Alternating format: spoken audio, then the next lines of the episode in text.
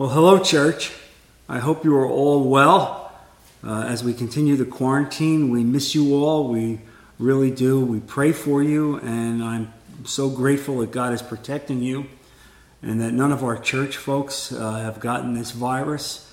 And so we thank God for that, but we continue to pray for so many in the world who have come down with this sickness.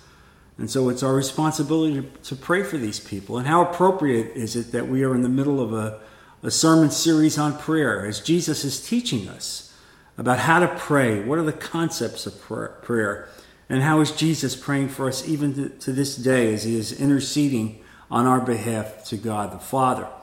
Uh, and so uh, let us open this service with prayer and asking God to speak to us. Heavenly Father, Lord Jesus, I thank you for the blessings that you've given us. I thank you so much, God for the way you have protected our people. And Lord, I, I thank you again for, for our church, for the love in our church and the commitment of our people. And now, Father, I ask you that into, in today's service, that you will anoint the words, that the words be inspired by the Holy Spirit for the truth of what we need to hear for today.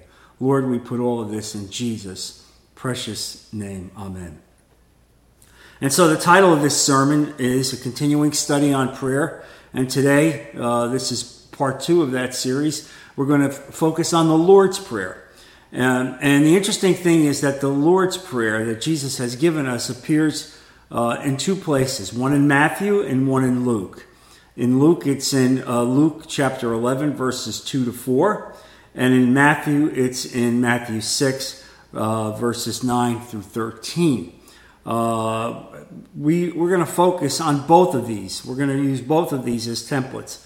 Uh, but let me just begin by citing the Lord's Prayer from Luke. Uh, Luke chapter 11, verse 1. One day Jesus was praying in a certain place. When he finished, one of the disciples said to him, Lord, teach us to pray, just as John taught his disciples. Jesus said to them, When you pray, say, Father, hallowed be your name. Your kingdom come. Give us each day our daily bread. Forgive us our sins, for we also forgive everyone who sins against us. And lead us not into temptation. Uh, the prayer in Matthew was similar. It's a little longer, but both of these prayers are short, to the point, succinct, under, under 30 seconds. Uh, and so, uh, to me, Jesus is, is giving us a model prayer. Yes, you can make this prayer and use this prayer, but I believe even more importantly, Jesus is giving you the model of how prayer should be. What are the patterns of the prayer as we approach God? Uh, and so, as I see this prayer, the first thing that really is hammered home to me uh, is that uh, Jesus is saying, uh, Our Father, hallowed be your name. The hallowed aspect of God, the holiness of God, focusing really in on how special God is, all the blessings that He has given to us um, uh, in, in so many ways. Um, and at the same time, doing that, asking Him to, to bring His kingdom to this world. Uh, has in His will make this world as He does in heaven. Uh, and so I think it's so important as we see this. Um, and so this becomes an important aspect of our prayer life. Um, and so, understanding the greatness of God, the specialness of God, the holiness of God, all of that, and thanking Him, thanking Him for all the blessings that He has given us. Uh, and, and then saying, uh, Your kingdom come, uh, your will be done in this world as it is in heaven. Meaning, we recognize that this world is far from perfect. There's so many issues here. Lord, we want it to be perfect. We want to have justice here just as you've determined justice in heaven. That's what our, our petition is. Uh, and then the, the next petition in that prayer is give us each day our daily bread. Um, and, and what I love about this is that Jesus is saying, each day our daily bread. It's not some futuristic prayer about what I'm going to need down the line in so many years, but rather it's, Lord, help me day by day to ask you and you give me what I'm going to need. Uh, and, and we recognize, and Jesus is telling us that in this prayer, that we should not be reluctant to ask for our, our daily needs. uh, because God will give you what you need daily. He will give you food, He will give you sustenance, He will give you clothing, He will give you housing, He will give you rest, He will give you leisure, uh, and He will give you everything that you absolutely need. Not what you may want, not all the desires of your heart, but rather what you need uh, in order to fulfill His will uh, in this world. And so I want you to turn, if you would, in your Bibles to 1 Timothy chapter 6, uh, verse 17, as we speak about God's generosity to provide for us. 1 Timothy chapter 6, verse 17. Uh, and it says here, Command those who are rich in this present world not to be arrogant, nor to put their hope in wealth, which is so uncertain, but to put their hope in God, who richly provides us with everything for our enjoyment. Command them to do good, to be rich in good deeds, and to be generous and willing to share. Uh, what a, a, a, solid theological point this is, as Paul is writing uh, to his associate Timothy, um, in which he's indicating don't be arrogant in riches, don't look for riches, uh, don't put your, your uh, future in the hands of wealth. Wealth is not the issue, but really it's an uncertain t- thing. And you know what? You look at what's happened recently in the last six weeks about the stock market collapse, and you recognize that you can't put your future in, hell, in uh, wealth uh, or a portfolio of stocks. Why? Because you see what happens. In a short period of time, the vicissitudes of this world are such that it can wipe out fortunes. And so, rather, we want to be able to say, Lord, whatever you think that I need, Father, on a day to day basis, I don't look to amass wealth. I look rather, Father, to use whatever you give me to advance your kingdom in the world. Uh, and then he says there, command them to do good to be rich in good deeds. What, what a wonderful statement that is. Be rich in good deeds as you go out and advance the kingdom of God. Do good with what God has given you. That's what God wants us to do. Uh, and, and at the same time, we recognize that God, in His goodness, has given us so many things. He doesn't want us to be ascetics.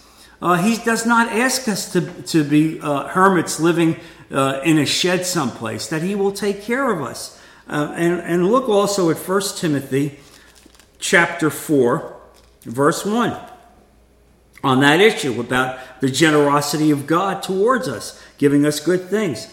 1 Timothy chapter 4, verse 1. The Spirit clearly says that in later times some will abandon the faith and follow deceiving spirits and things taught by demons.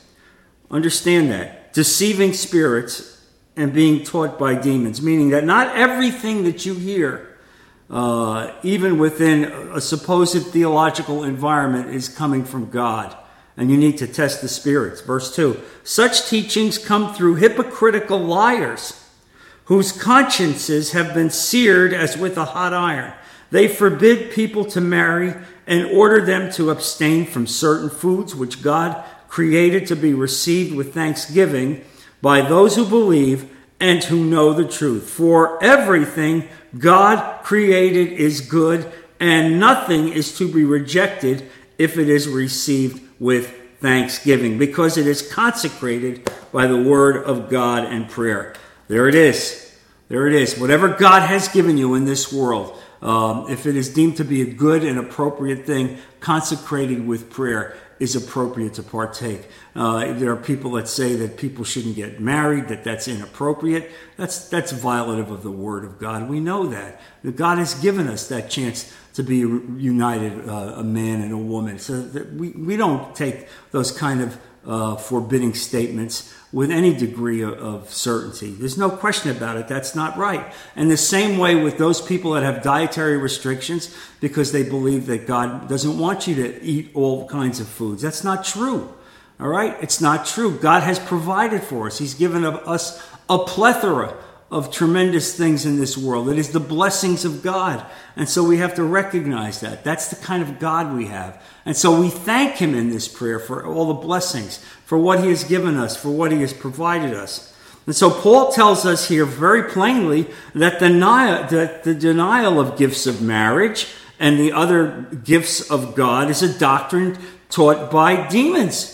and they're liars. Uh, and so we need to remember that. Be very careful when you hear people give you theological insights that are not consistent with the Word of God. Uh, what the point of this whole thing is that God wants us to be thankful. That uh, we thank God for everything that He gives us. We hallow His name. We recognize that we, He has bestowed all these blessings on us that we were not entitled to anything, but yet through his generosity and love, he has given us that. That should be a part of every prayer. That should be in the beginning of any prayer that you make. And so the Lord desires that we reflect on the very richness of, of life and the beauty that he's given us in this world on a daily basis and in the human relationships that he's given us. He wants us to be thankful for all these things, and he just wants to be thanked. Uh, and that's a part about understanding hallowed be your name, meaning we thank you, Father, for the greatness of who you are. We thank you for everything that you give us. Uh, and as we do this, we have to remember that prayer is not just about me. I'm not just appro- approaching God uh, about the issues for me. I'm approaching God not just about the issues about me, but about all those that I'm uh, supposed to be praying for the world, my family, my friends, my relationships, my church, all those people we should be praying for. What am I mindful of the needs of others? Am I reflecting on the needs of others? Uh, and as I begin to pray, all those things should begin to pour into my mind and into my heart. That's the kind of prayer that God will honor. Uh, and so it, it's, it's important for us to, to reflect on in, in this prayer, this model prayer. And then Jesus then asks us to pray, Forgive us our sins, just as we pray for each day's food, for what we need every day for, the, for our sustenance, uh, and all the things that are re- we are responsible for to carry on in this life. God wants us to daily confess our failures to Him forgive us our sins. Uh, and, and, it is an, uh, appropriate in that regard that we have a sense of unworthiness uh, before God.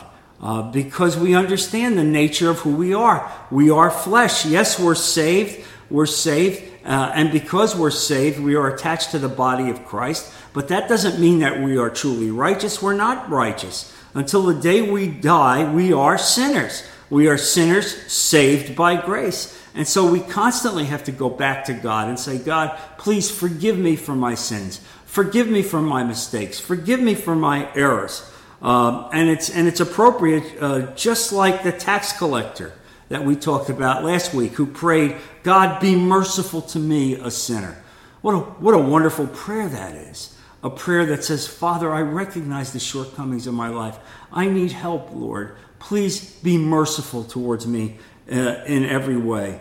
Uh, and, and we can come to Him honestly, acknowledging that particular area of sin and hardness in our heart. Look, at the same time, we want to be able to say, Lord, help me to be more loving.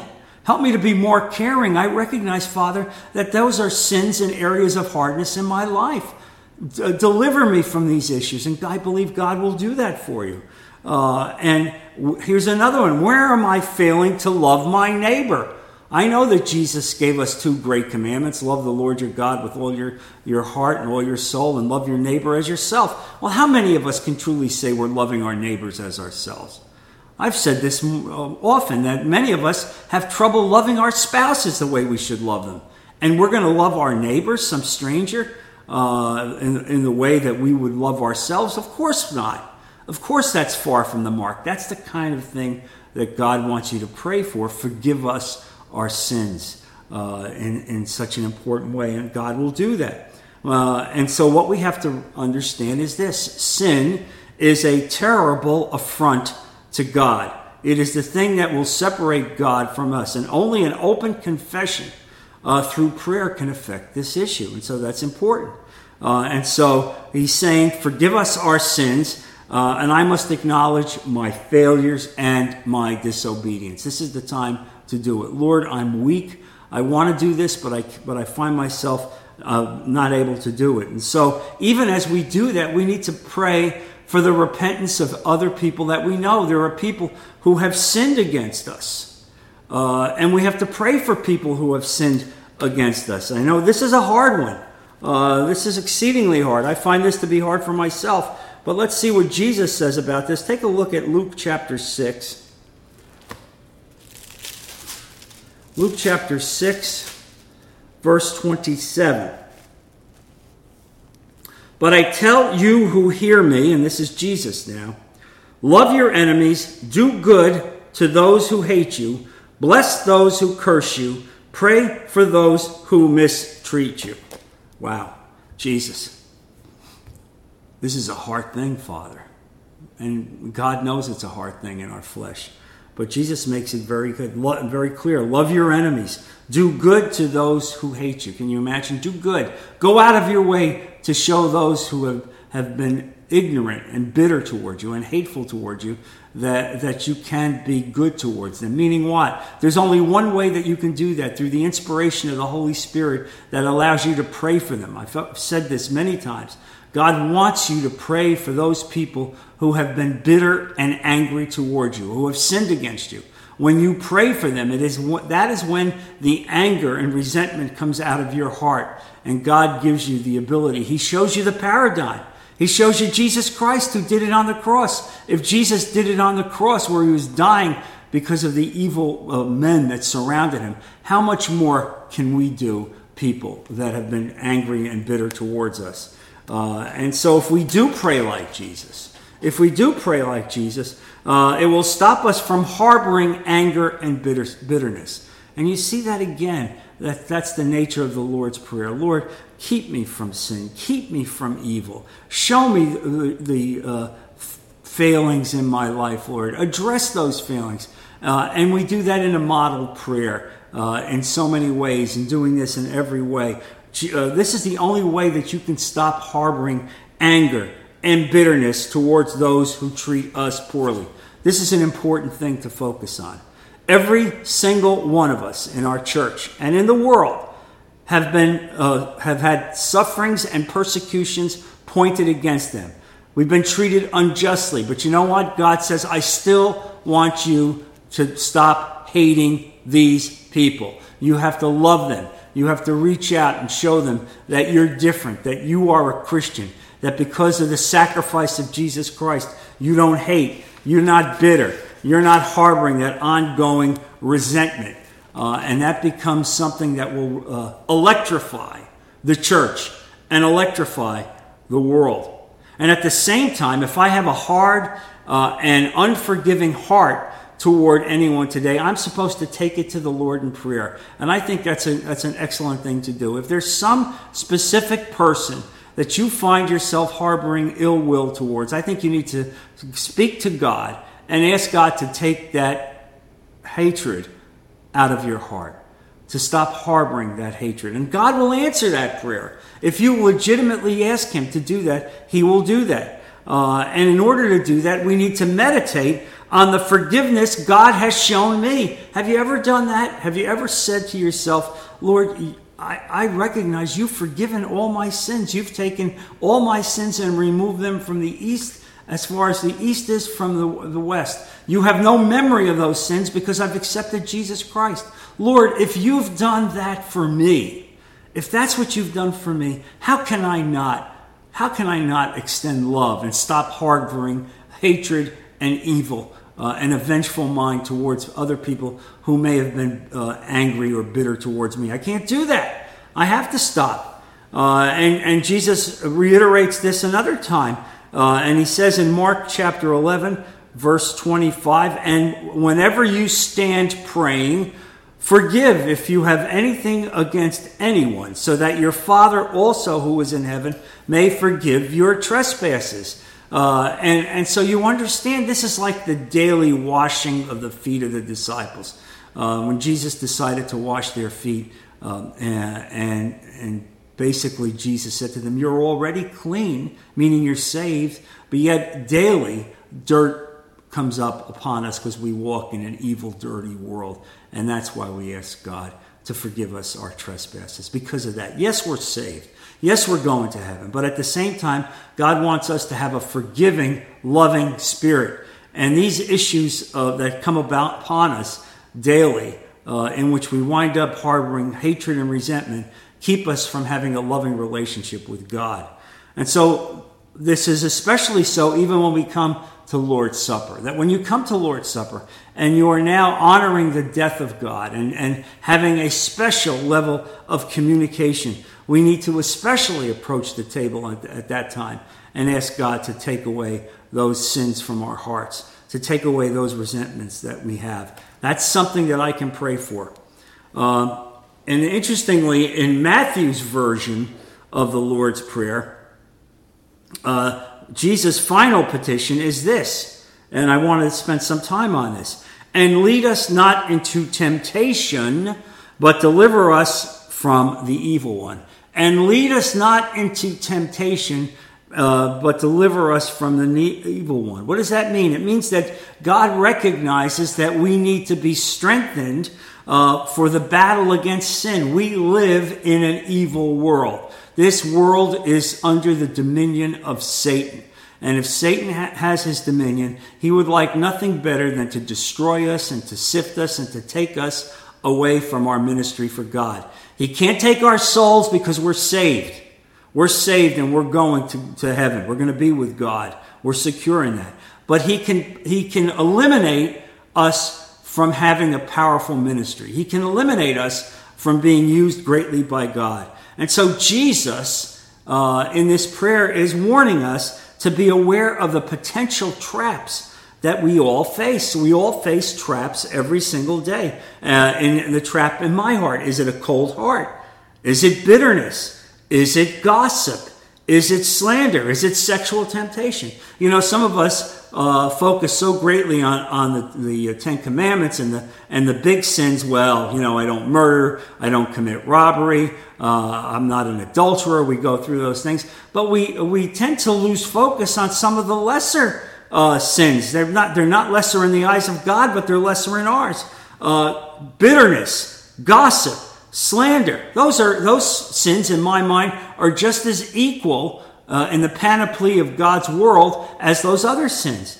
Uh, and so God is encouraging us to ask him, ask him for his help. Lord, protect me. Protect me. Don't lead me into temptation. Protect me from Satan. So now what does it mean? What does it mean to be delivered uh, from evil or the evil one? And and the evil one would mean in this case Satan. And so this this prayer, whether it's delivering me from Satan or delivering me from temptation, it winds up being the same thing. Both of these translations can be true.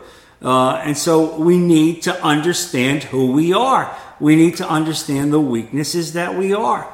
Uh, and the Apostle John understood this perfectly because he said in 1 John chapter 1, verse 8, uh, he said there, if we claim to be without sin, we deceive ourselves and the truth is not in us. How about that?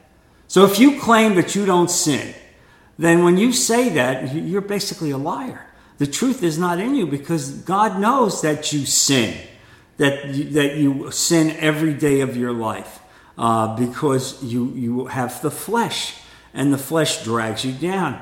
And so that is why we make this prayer, because we recognize that we are predisposed to sin, that every day of our life we will be predisposed to this. So we're asking God to protect us, uh, to encourage us, to let us be aware of these failings and help address them for us.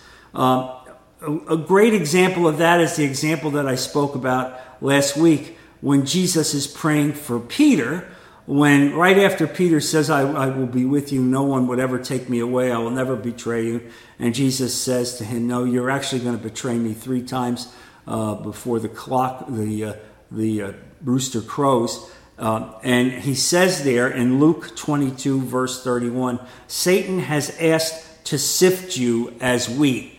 He's asked to sift you as wheat. Now, isn't that interesting? That that's the nature of Satan.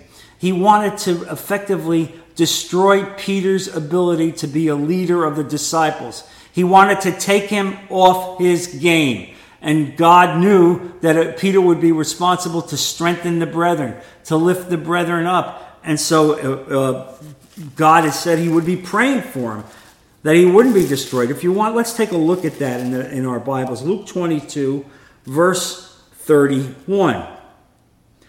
Simon, Simon, Satan has asked to sift you as wheat, but I have prayed for you, Simon, that your faith may not fail, and when you have turned back, strengthen your brothers. I love the fact that Jesus is praying for us. And that's one of the things that is clear from, from this study that, that I've made, and I'm, I'm going to review this week and next week, that Jesus is praying for you right now. He prayed for us in this world. He prayed for his disciples every day. He prayed that God would protect them. And then he prayed that as he would leave them, that the Holy Spirit would come back and be with us and be a protector as well. Uh, and to anoint our minds. And so you see it here, uh, how he is saying to see that Satan has asked to sift them as wheat, meaning what? Satan wanted to destroy him. He wanted to take his ministry away. He didn't want him to be one of the great apostles of all time, to be a leader of all the disciples. Uh, but Jesus said, No, I've prayed for you, that God would protect you, that that wouldn't happen, that your faith would remain strong. And then when you come back from this temptation, you would strengthen your brothers. That's really what we want. Lord, we know that we may fall, but Lord, protect me. Lift me up, affirm me, teach me, Father, because I know I'm going to have shortcomings. I know I'm going to make mistakes, but you, Lord, within your perfect will, I know that you will raise me up. Uh, and so you see this about Satan, the evil in this world. And one of the things that I have studied uh, about Satan is the fact that one of the best things that he does in such an evil way is to be what I call the accuser of the brethren. The accuser of the brethren. And Jesus speaks about this um, in Revelation chapter 12, verse 10. Why don't we take a look at that? Revelation chapter 12, verse 10. Then I heard a loud voice in heaven say, Now have come the salvation and the power and the kingdom of our God and the authority of his Christ. For the accuser of our brothers, who accuses them before our God day and night, has been hurled down. Amen to that. All right? Amen to that at the last days that he would be hurled down. But that's exactly the role that Satan has he accuses the brethren. He finds a way uh, to mock and to let others mock in a way to accuse the brethren. Why? Because if I accuse the brethren of some shortcoming or some failing, effectively that person may take it to heart and find himself walking away from ministry or walking away from, from worshiping God, even worse. Uh, don't you think that that's what would have happened with Peter if Jesus didn't pray for him when he recognized that he had failed him at his most needful moment? Of course, that. But God knows this, and that's why we make this prayer Lord, lead me not into temptation. Prohibit me from entering into evil, Father. That's what this is about. And so, this really has resonated with me this week, especially uh, so in this world that we live in now, that we're surrounded by evil. Why this prayer? Why Jesus is telling us about this prayer, and how important it is for you to make that prayer. Uh, Satan may even incite us to do things which may not seem evil but can result in evil. Now, this is important. I want you to hear this. It means that as we walk in this world, we're going to be confronted with situations from time to time and decisions from time to time that may not on their face seem evil. But when we drill down, they are evil and against the Word of God. Uh, and I want you to turn, if you would, to First Chronicles chapter 21. First Chronicles chapter 21. Uh, this passage really resonated with me this week as I focused on this message and what God really wanted me to speak to the church. First Chronicles chapter 21. And let me set it up, beginning with verse 1. This is, this is David. Uh, and you know he's fighting the uh, wars against the enemies of God. And so, as, as the king, he has determined that he needs to know how many fighting men can he depend on? How many fighting men does he have under his command so that when they are attacked, he will be able to address the, the attack? Well, on its face, that doesn't seem like a bad thing to do, but wait a second. Israel is a theocracy, right? It's a theocracy, meaning, meaning it's being led by God. God is over all, God is in charge. Does God need to have uh, a survey? Does God need to have a survey? And let's look what God says here if you if you drill down on this. This is Chronicles chapter 21 verse 1. Satan rose up against Israel and incited David to take a census of Israel. Let's stop. Satan incited David to take a census. Meaning what? Satan knew that that would be uh, not within the will of God, but he got into David's head. He got into David's mind, and I'm sure he said to him, You know, you're king now. You need to know who you can depend upon. Yes, I know God has always said he's going to be there with you and he'll fight for you, and he's never failed you, but yet still you're in this world. You know, you're in this world. You have a right to know who you can depend on. You could see Satan speaking like that. Verse 2 So David said to Joab, his general, and the commanders of the troops, Go and count the Israelites from Beersheba to Dan, the entire country. Then report back to me so that I may know how many there are. But listen what Joab said. But Joab replied, May the Lord multiply his troops a hundred times over. My lord the king, are they not all my lord's subjects? Why does my Lord want to do this? Why should we bring guilt on Israel? And I thank God that from time to time in our lives, the Lord would put us near people who have discernment, spiritual discernment. That's another way God keeps us from evil, that He surrounds us with people who can speak wisdom in, into their heart. And this Joab is basically saying, I don't think this is a good thing to do. God has been with you, uh, and this is a mistake. Uh, and so you see how God uh, even protects us by giving people who have wisdom and discernment in our lives. And that's the role of the church. That's what we should be doing. And so, continuing on here, uh, verse 3 But Joab replied, uh, excuse me, verse 4 The king's word, however, overruled Joab. So Joab left and went throughout Israel and then came back to Jerusalem. Joab reported the number of the fighting men to David. In Israel, there were 1,100,000 men who could handle a sword. Uh, then David said to God, all right, but, but uh, excuse me, in verse 7 it says, This command was repulsive uh, and evil in the sight of God, so he punished Israel. God was repulsed by what David did. What David did was indicating that he did not have to put his complete trust in God. He would first be a man and see in his human ways whether or not in his human ways he had the requisite number of troops, troops to fight the battle. That's not how God wants us to live our life. We rely, we walk in faith. We walk in faith. And in faith, we give ourselves to God. Uh, and so, what you see here now is this dialogue that takes place between uh, David and God. David recognized, I have sinned greatly by doing this. Now I, I beg you to take away the guilt of your servant. I have done a very serious thing. Uh, and then it's interesting because God says to him uh, in verse 9, he tells one of the seers, the prophets, Go and tell David, this is what the Lord says. I am giving you three options. Choose one of them for me to carry out against you. Well, they're all horrible. The bottom line is 78,000 Israelites are struck dead because of this sin.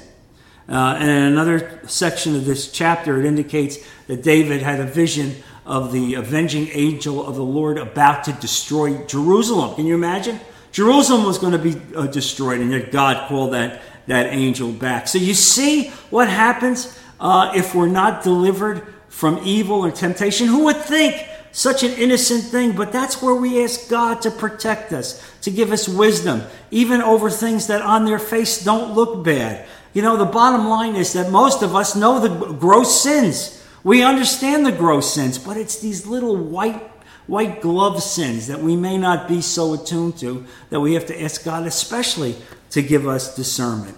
Uh, and so, what a powerful message this is. Uh, so, what's the practical? Now, as we've delved down here for two weeks on this subject of prayer and the Lord's Prayer and how Jesus prays. And so, in summary, uh, I want you to walk away in remembering uh, seven important things that from this short prayer that Jesus gave us. First, God is our Father, and He is no longer our judge. We are no longer enemies with him. He loves us. We can go to him just as we would go to our own Father. He wants to hear from us. He enjoys hearing from us. He wants to bless us in every possible way. He's not going to give you everything you want, but guaranteed He will give you what you need. And through Jesus Christ, we have been reconciled to God. Meaning what? Reconciled meaning we're partners now with God and Jesus Christ in ministry. That's what reconciliation means. And so we talk to Him the way uh, uh, children talk to their beloved Father. Second, uh, this world is not what it is supposed to be. Since the Garden of Eden, this world has been collapsing, and we know Paul has said that creation groans for the day of salvation. And so we want a new world. And that's why we say to God, uh, In your will, as it is in heaven, here, Father, remake this place in, uh, as it is in heaven in every possible way. We know that you care about justice. We know that you care about what's wrong and what's right. And we want you to make it right here, Lord. That's our prayer, uh, that you do that, that you take heaven and recreate it here. Third, God gives us everything that we need, both in body and soul. Body and soul. Uh, this is an answer to our prayer about daily bread, meaning what? He not only gives you your physical needs, but He gives you your spiritual need. He takes care by giving you the Word of God daily, and He has provided for you a way to have public worship in a spiritual family that loves you and can come together and affirm you and lift you up and help to guide you. Uh, and at the same time, he gives you the chance to work uh, and he gives you the chance to use the church and have family, friends, and even government. Have you thanked God for the things that government has done for us? It's very insightful over these past two months as to what happens when government acts to really take care of its people. Look at what the government has been doing during this virus. We have to thank God for that that God has touched the hearts of these people, that they've, they've extended unemployment insurance, that they've extended payroll protection in so many ways, and that they've instructed us that we have to stay quarantined in place. All of this comes from God. God has given them insights. And so God is the giver of all good things. Then, fourth, God offers us forgiveness, even though we don't deserve it. Uh, and that's part of the prayer. Forgive us our sins. Forgive us our trespass, trespasses. We've done nothing to earn anything like that. And yet, everything we've done would be basically to earn the wrath of God. Yet, God deems it appropriate to call us his children because of Jesus Christ. And so, through God, he's the giver of mercy and grace, peace and love. We need to thank him and be ever aware of it. Fifth, God has forgiven our sins, and because of this, because He's given us the paradigm of Jesus on the cross, we now are enabled to readily forgive others when they have wronged us. That's how we do it. We reflect back on what Jesus did for us on the cross. And so when we see what Jesus did for us, then we can begin to understand I need to extend forgiveness to others. If God can show forgiveness to me, then I certainly can show forgiveness to others. And so reconciliation can begin to take place in so many ways in this world uh, because of that uh, paradigm that God has given us. Look, life is hard and bad things happen, but God is faithful to us through the end of time. We live in a world full of hostility, violence, oppression, disease, illness, and death. In our lifetimes, we will face tough times just like you're facing them right, right now. And we will have challenging days, but here's the deal God has dealt with evil uh, by giving us Jesus Christ, by triumphing over the death that's in this world through Jesus Christ, his Son, on the cross of Calvary. He will never forsake you. Never.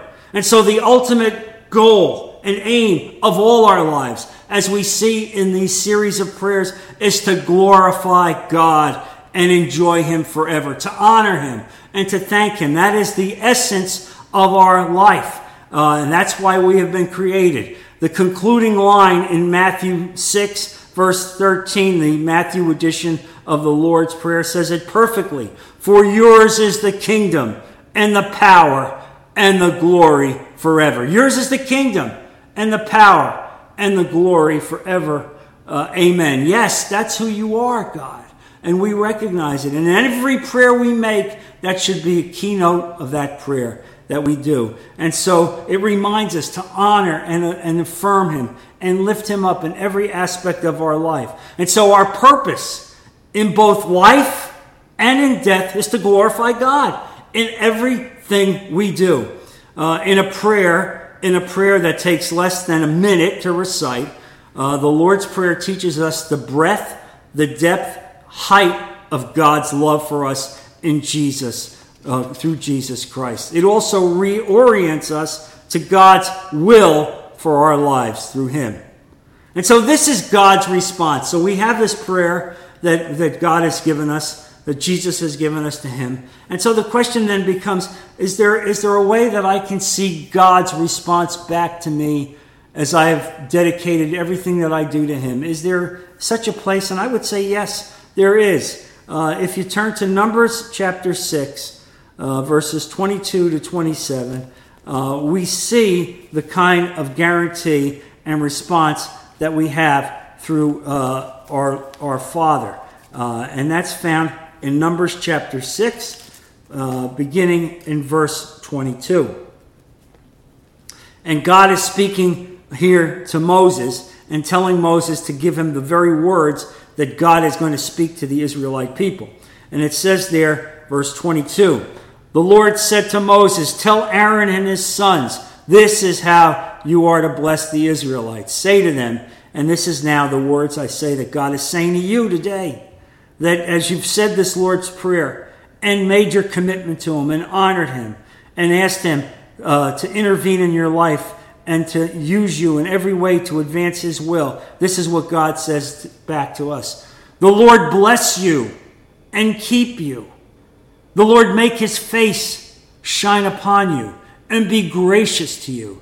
The Lord turn his face toward you and give you peace. So they will put my name on the Israelites and I will bless you. What a prayer. What an amazing prayer that God is giving us back. The Lord bless you and keep you, keep you safe, keep you from harm, keep you from evil, keep you from temptation. The Lord make his face to shine upon you and be gracious to you. Imagine that. That God will look upon you and bless everything that you do within His will. His face will shine upon you. And as His face will shine upon you, He will give you peace. Peace, both in this world and the knowledge to know that you will be with Him, that you don't have to fear death, that He will take care of you, and you will be with Him someday. And so, look, here's the thing you do not have to attend a seminary to learn how to pray. It is not necessary to spend hours on your knees in order to be heard by God. You don't have to have any one special set of words ritualistically that you apply. Uh, and you don't have to have a certain spiritual frame of God. All you have to do is recognize that He loves you and cares for you, that He gave His Son to die on the cross for you, and He is your loving Father and you can speak to your Father with every need that you have. We don't have to get our lives sorted out. We don't have to say that I have a lot of shortcomings in my life. That's what you do in prayer. And He'll recognize that. And He will lift you up and correct it. We simply have to come to God, our Father, in our time of need and speak to Him, child to Father. God bless you, church. Let's close in prayer. Heavenly Father, Lord Jesus, I thank you for the message that you've given us today, Lord. I thank you for the paradigm of Jesus teaching us how to pray. Lord, there's so many issues that we confront in our daily life, Lord, and we lay them before your throne. I ask you, Father, to give us give us wisdom and discernment, even in terms of things that may not seem evil themselves but can wind up being evil. Lord, I ask you in every possible way to let this message resonate in our hearts this week. Protect our people. Be with them, Lord, especially so during these evil, stressful times. We put all of this in Jesus' precious name. Amen. We love you, church.